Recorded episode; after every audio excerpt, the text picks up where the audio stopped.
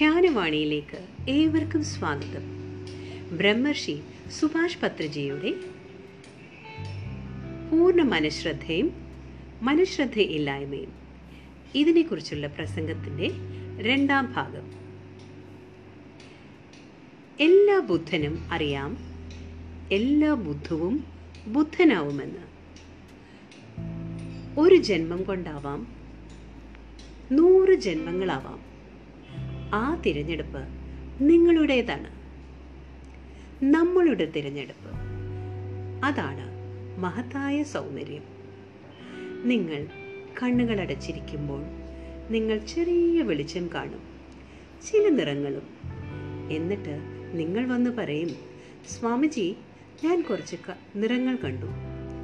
അരേ വാ കൈയടിക്കുക നന്നായി. കുറച്ചുകൂടി കഴിഞ്ഞ് പറയും സ്വാമിജി ഞാൻ ഒരു ചെറിയ വെളിച്ചം കണ്ടു. അത് വലുതായി വലുതായി വന്നു. കൈയടിക്കൂ.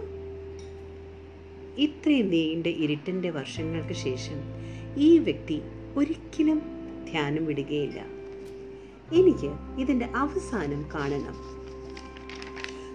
ബുദ്ധൻ പറഞ്ഞു ഞാൻ ഈ ധ്യാനത്തിന്റെ അവസാനം കാണും. അതാണ് നിശ്ചയദാർഢ്യം. ആ ടണലിന്റെ അവസാനം കാണണം.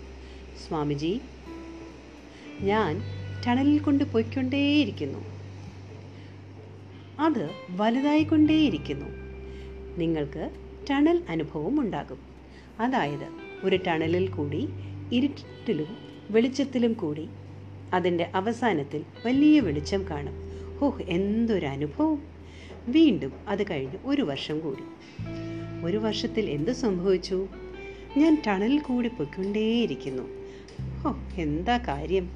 ഒരിക്കലും നിരാശനാകരുത്. ഒരിക്കലും തന്നെ ചെറുതായി കാണാൻ പാടില്ല.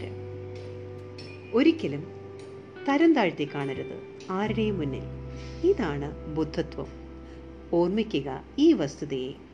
ഒരിക്കലും കുറ്റബോധം തോന്നരുത്. ഒരിക്കലും അപകർഷതാബോധവും തോന്നരുത്. രണ്ട് കോംപ്ലക്സുകളെ മറികടക്കേണ്ടതുണ്ട്. ഒന്ന് ആധിപത്യ മനോഭാവം. മറ്റേത് അപകർഷതാബോധം. നമ്മൾ മറ്റുള്ളവരിൽ നിന്ന് ഉന്നതനാണെന്നോ മറ്റുള്ളവരിൽ നിന്ന് കുറഞ്ഞവനാണെന്നോ ഉള്ള ബോധം. ഇത് ശുദ്ധ മൂഢത്തരമാണ്. നമ്മൾ എല്ലാവരും നമ്മളാണ്. അങ്ങനെ നമ്മൾ ടണലിൽ കൂടി പോകുന്നു. ഒരിക്കൽ നിങ്ങൾ ടണലിൽ കൂടി പുറത്തിറങ്ങും. സ്വാമിജി ഞാൻ ഈ ടണലിൽ നിന്ന് പുറത്തിറങ്ങി. വളരെ മനോഹരമായ സ്ഥലമായിരുന്നു. ഒരു നല്ല കൈയ്യടി കൊടുക്കൂ. പിന്നെ എന്ത് സംഭവിക്കും? നിങ്ങൾ ഇരുട്ടിൽ നിന്ന് പുറത്തു വരുമ്പോൾ വെളിച്ചം കാണുമ്പോൾ കണ്ണുകൾ ചിമ്മും. നിങ്ങൾ ഇരുട്ടുമായി എങ്ങനെ പൊരുത്തപ്പെട്ടുവോ അതുപോലെ വെളിച്ചവുമായി പൊരുത്തപ്പെടണം. തെളിഞ്ഞ വെളിച്ചം ഇനിയും ഒരു വർഷം കൂടി എടുക്കും. ഒരു വർഷം മുഴുവനും. സ്വാമിജി ഞാൻ ഇരിക്കുമ്പോഴെല്ലാം നിറഞ്ഞ പ്രകാശം കാണുന്നു. പിന്നീട് ഒരു വർഷം കൂടി കഴിഞ്ഞ് നമ്മൾ കാണുന്നു. സ്വാമി ഞാൻ എന്തൊക്കെയോ കുറച്ച് കുറച്ച് കാണുന്നു. എന്തൊക്കെയോ കാണുന്നു. മനോഹരമായ സ്ഥലങ്ങളും മരങ്ങളും സുവർണ നദികളും ഒരു ജന്മത്തിന്റെ നിശ്ചയദാർ ദാർഢ്യം വേണം ഒരു ഋഷിയാകാൻ. കുറച്ച് കുറച്ച് എന്തൊക്കെയോ കാണുന്നു. ചില പർവതങ്ങൾ. പിന്നീട് നിങ്ങൾ ആളുകളെ കാണും. സ്വാമിജി ഞാൻ എന്റെ അമ്മയെ കണ്ടു. വളരെ സുന്ദരിയായി ചിരിച്ചുകൊണ്ട്. അമ്മ മരിച്ചപ്പോൾ വളരെ വയസ്സായിരുന്നു. അവർ ക്യാൻസർ വന്ന് കഷ്ടപ്പെട്ടിരുന്നു. ഇപ്പോൾ അവർ യുവതിയായി സുന്ദരിയായി സന്തോഷവതിയായി കാണുന്നു. കൈയടിക്കുക നിങ്ങളുടെ സുഹൃത്തുക്കളെ എല്ലാം കാണും. നിങ്ങൾ മരിച്ചുപോയ മാതാപിതാക്കളെയും കാണും. നിങ്ങളുടെ കുട്ടിയെ നഷ്ടപ്പെട്ടെങ്കിൽ നിങ്ങൾക്ക് കാണാം ആ കുട്ടി നിങ്ങൾക്ക് വേണ്ടി കാത്തിരിക്കുന്നത്. ഇവിടെ അത് ഒരു ദുരന്ത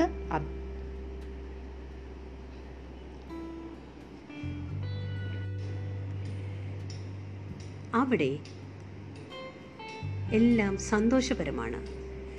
നിങ്ങൾ പിരിഞ്ഞില്ലെങ്കിൽ നിങ്ങൾക്ക് എങ്ങനെ മനസ്സിലാകും? ആ കൂടിച്ചേരലിന്റെ സന്തോഷത്തെ. നിങ്ങൾ പിരിഞ്ഞതുപോലെ എല്ലാ മിത്രങ്ങളെയും ബന്ധുക്കളെയും കാണും.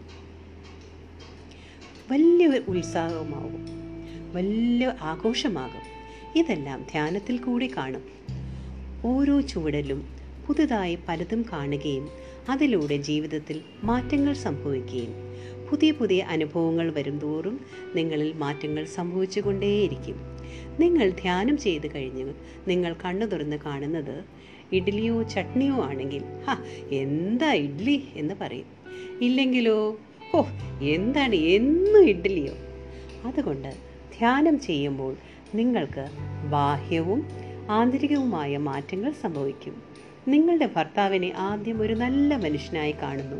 ഞാൻ എന്റെ ഭർത്താവിൽ നല്ല ഗുണങ്ങൾ കണ്ടിരുന്നില്ല. നിത്യപരിചയം അവജ്ഞ വളർത്തും. എല്ലാ ദിവസവും ഇതേ ഭർത്താവിനെ കാണുമ്പോൾ ഓ ഭയങ്കരം. പക്ഷേ ധ്യാനത്തിന് ശേഷം അദ്ദേഹത്തെ കാണുമ്പോൾ നിങ്ങളുടെ ഭർത്താവ് ഒരു സുന്ദരനായ മനുഷ്യനാണ്. സുന്ദരനായ ഭർത്താവാണ്. ശരിക്കും ഞാൻ പറയുകയാണ് നിങ്ങളുടെ ഭർത്താവിനെ പറ്റി അതുകൊണ്ട് നിങ്ങൾ ഓർക്കുക നിങ്ങൾ ഒരു ധ്യാനി ആയില്ലെങ്കിൽ നിങ്ങൾ ഒരു പാപ്പരാകും നിങ്ങൾ ഒരു ദരിദ്രനാകും നിങ്ങൾ ഒരു ദരിദ്ര നാരായണനാകും. പക്ഷേ ധ്യാനം ചെയ്യുമ്പോഴോ? നിങ്ങൾ ലക്ഷ്മി നാരായണൻ. ധ്യാനം എല്ലാ മാറ്റങ്ങളും ഉണ്ടാക്കുന്നു. അതുകൊണ്ട് രണ്ട് ചിറകുകൾ. ഒന്ന് പരിപൂർണ മനഃശ്രദ്ധ മറ്റൊന്ന് ശൂന്യമായ മനസ്സ്. അതാണ് ധ്യാനം.